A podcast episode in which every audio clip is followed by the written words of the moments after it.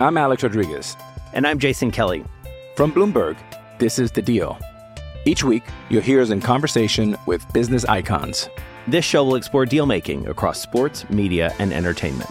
That is a harsh lesson in business. Sports is not And, as uh, simple you know, I- as bringing a bunch of big names together. I didn't want to do another stomp you out speech. It opened up so many more doors. The show is called The, The Deal. Listen to The Deal.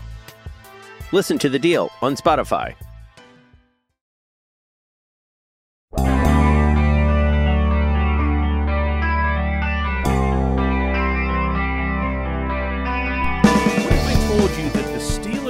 Will have, by 2022, their next franchise Hall of Fame quarterback? What if I told you that that player was already in the fold? What if I told you that player was Ben Roethlisberger? Good morning to you. Good Friday morning. I'm Dan Kovacevic of DK Pittsburgh Sports. This is Daily Shot of Steelers comes your way bright and early every weekday morning. If you're into hockey and or baseball, I also offer up daily shots of Penguins and Pirates right where you found this. Ben's 39. And for all the discussion that everyone has nonstop it seems about the next quarterback, about ensuring that the Steelers don't ever have to go through another drought like the one between Terry Bradshaw and Ben. There remains at least the plausible possibility that this one will keep playing. And the easy way, the lazy way, I guess, to look at this is to, you know, point to Tom Brady and see that he just won a Super Bowl at two years older than Ben. But to me, it's a little bit more layered than that. To me, it's more about looking at where Ben is as a quarterback, where the offense is around him, and how the team and the offense might progress under his watch in 2021. With Ben, you have to understand this it's always been about a comfort level with the offense. When the offense isn't going right, Ben is unhappy. And back when Ben used to give those annual updates on, well, you know, this might be it, this might not be it, I'll let you guys know, etc., etc., it's when things weren't going all that great, when he was frustrated. But when he finds what he feels is a groove with his offense, when he's out there having fun, when he feels like he's getting results and winning games and advancing his legacy, and even if that stuff isn't in the forefront of his mind, it's in the it's at least in the background of every great athlete's mind. I don't think it can be ruled out that he would come back for more. I also don't think it can be ruled out, obviously, that he could withstand more. But there are some things that have to happen around him for him to feel that. And to me, that starts with cue the band the running game. He has to find confidence not just in Najee Harris and not just in his offensive line, but in the Matt Canada offense's ability, the system's ability to open holes,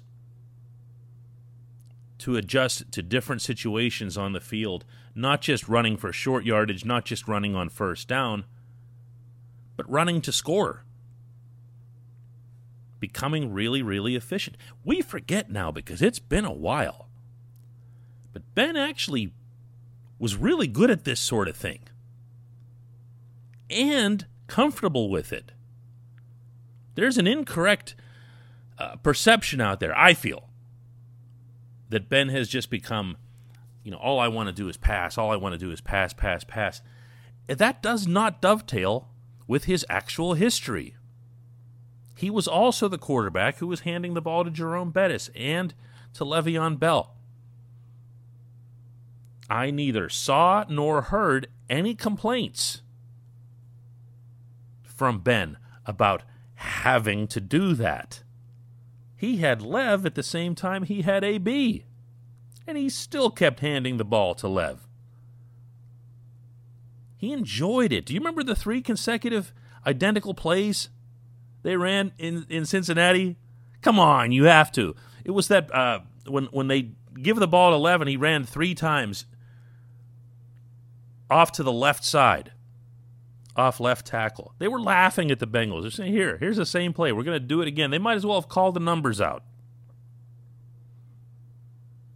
This is a quarterback who's never, ever, ever been adverse to the run. He has to get comfortable with that.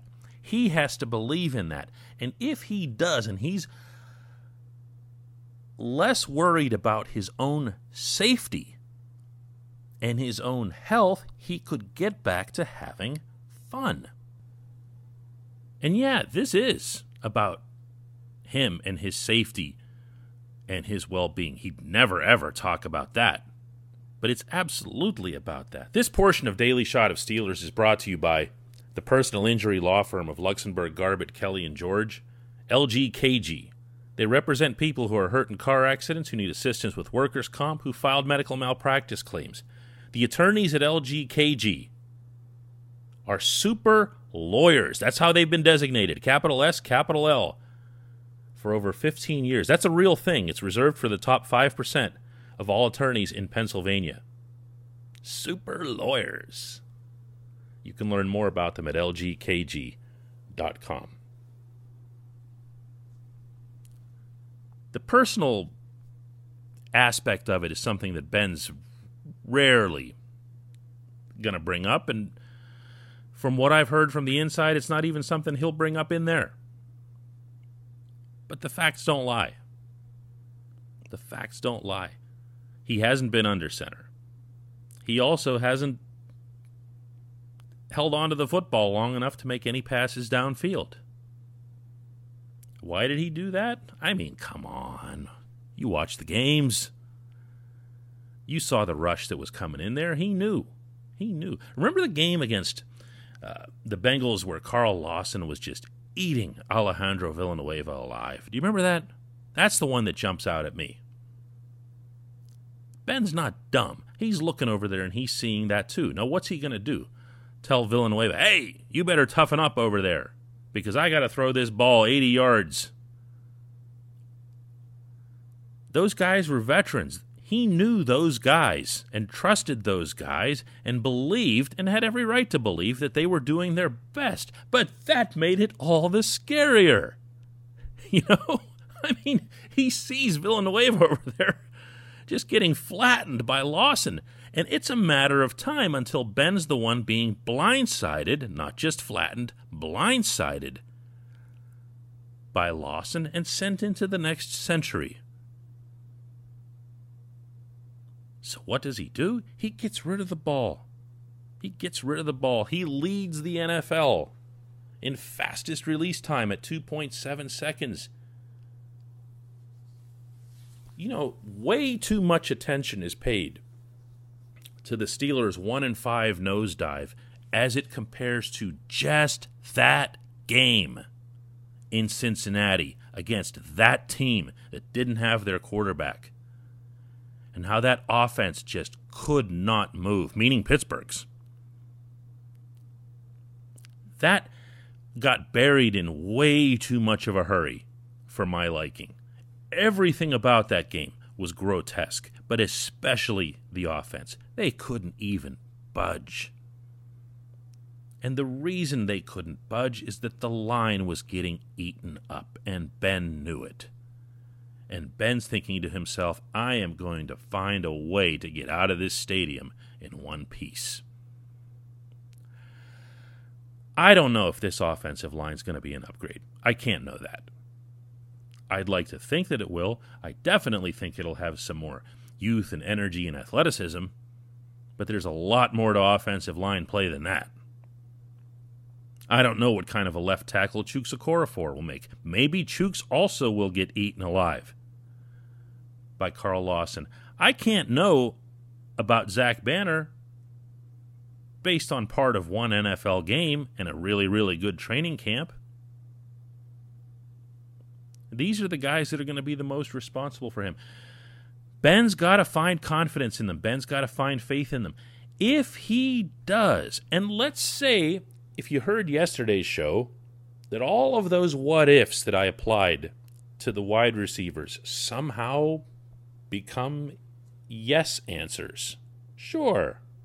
Sure, Juju can be a star again. Sure, Diontae's going to stop dropping the ball. Sure, Chase Claypool's going to be open and get the ball downfield to stretch things out.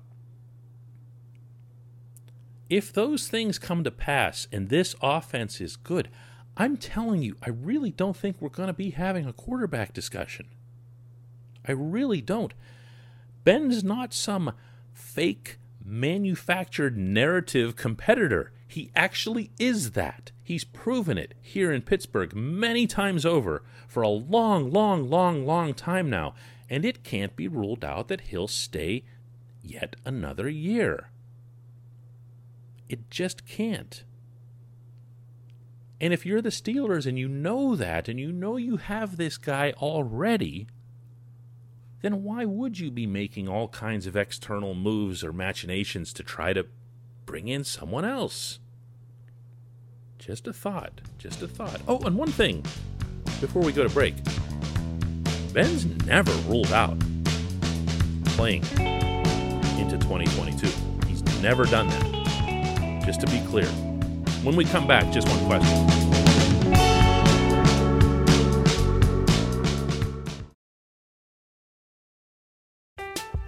I'm Alex Rodriguez. And I'm Jason Kelly. From Bloomberg, this is The Deal. Each week, you'll hear us in conversation with business icons. This show will explore deal making across sports, media, and entertainment. That is a harsh lesson in business. Sports is not And, uh, as you simple know, I- as bringing a bunch of big names together. I didn't want to do another stomp you out speech. It opened up so many more doors. The show is called The, The deal. Deal. Listen to The Deal. Listen to The Deal on Spotify. It's Kaley Cuoco for Priceline. Ready to go to your happy place for a happy price? Well, why didn't you say so? Just download the Priceline app right now and save up to 60% on hotels. So, whether it's Cousin Kevin's Kazoo concert in Kansas City, go Kevin, or Becky's Bachelorette Bash in Bermuda, you never have to miss a trip ever again. So, download the Priceline app today. Your savings are waiting. Go to your happy place for a happy price. Go to your happy price, Priceline.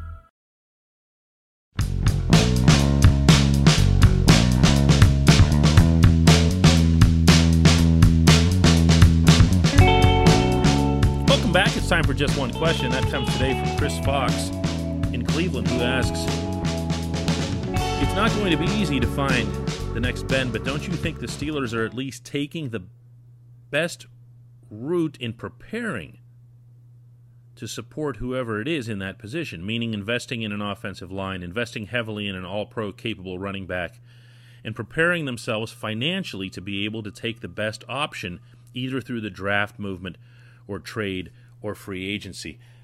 Chris, if I thought any or all of those things were related to preparing for the next quarterback, I'd have to do an awful lot of connecting. Okay, I, I mean, it, this is not all about quarterback. It just isn't. I believe that they got a running back because they really, really needed a running back. I believe that they got younger and fresher on the offensive line because they really needed to do that.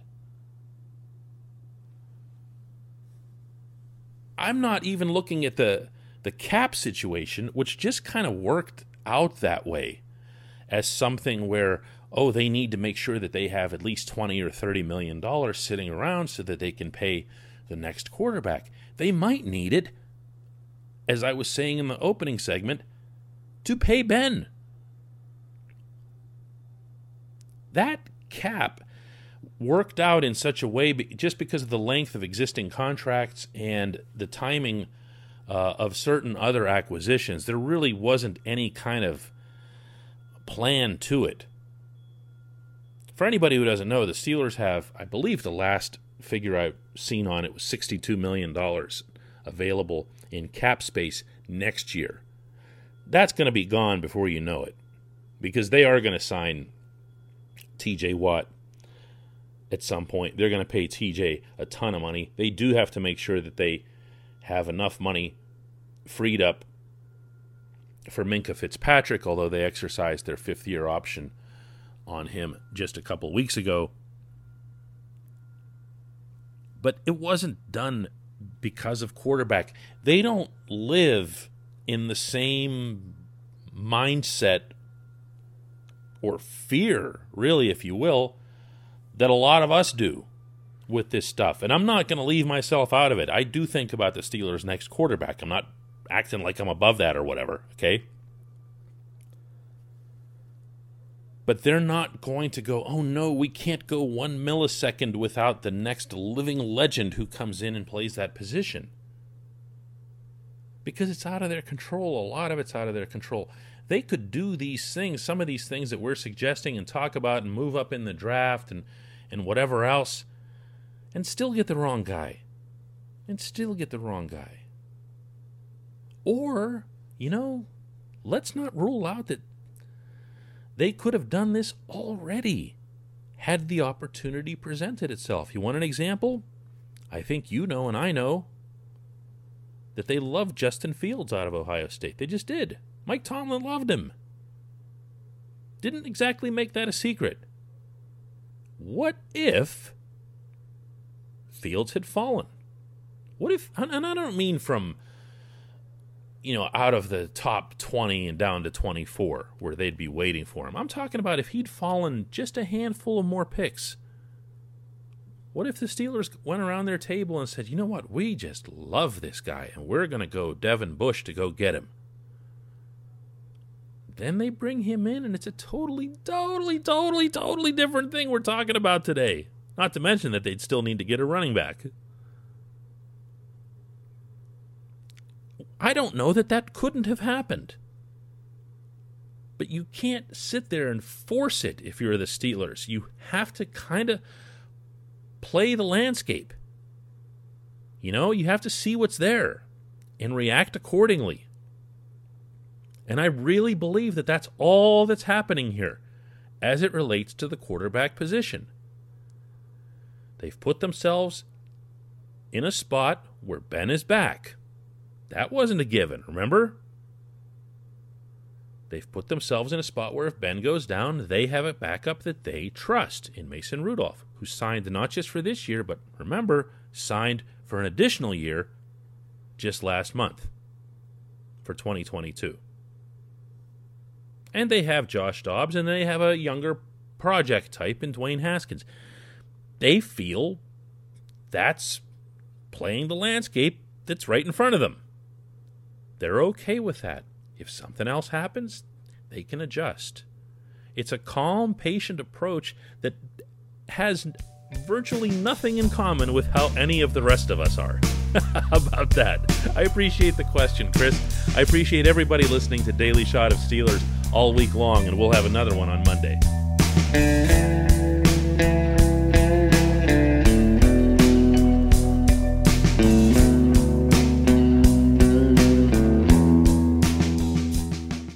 Point Park University, in the heart of downtown Pittsburgh, they understand there's no substitute for real world experience and career building connections. Their innovative curriculum engages students with distinctive experiential learning opportunities. Point Park's pioneering co op program empowers qualified students to work in full time, paid positions with their corporate partners while earning college credits. Visit pointpark.edu/slash works to learn more. Career ready. That's the point. Point Park University. Your front door, your car, your gym locker, your gun. Safety is a habit. Learn more about how to keep guns safe and secure. Visit projectchildsafe.org.